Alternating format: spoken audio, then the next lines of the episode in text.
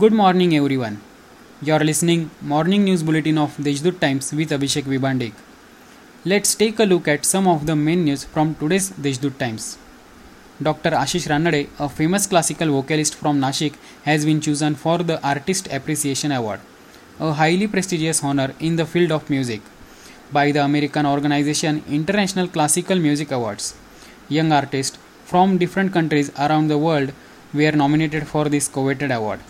In this race, Dr. Ranade surpassed all to get selected for this award.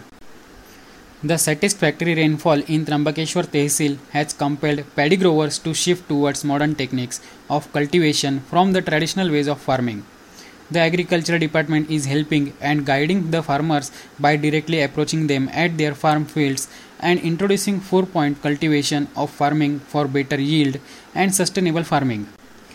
Speaking at a meeting of the chief officers at the district collector's office, District Guardian Minister Chhagan Bhujbal has given instructions to the government officials to start plasma collection work in this city, along with government labs immediately.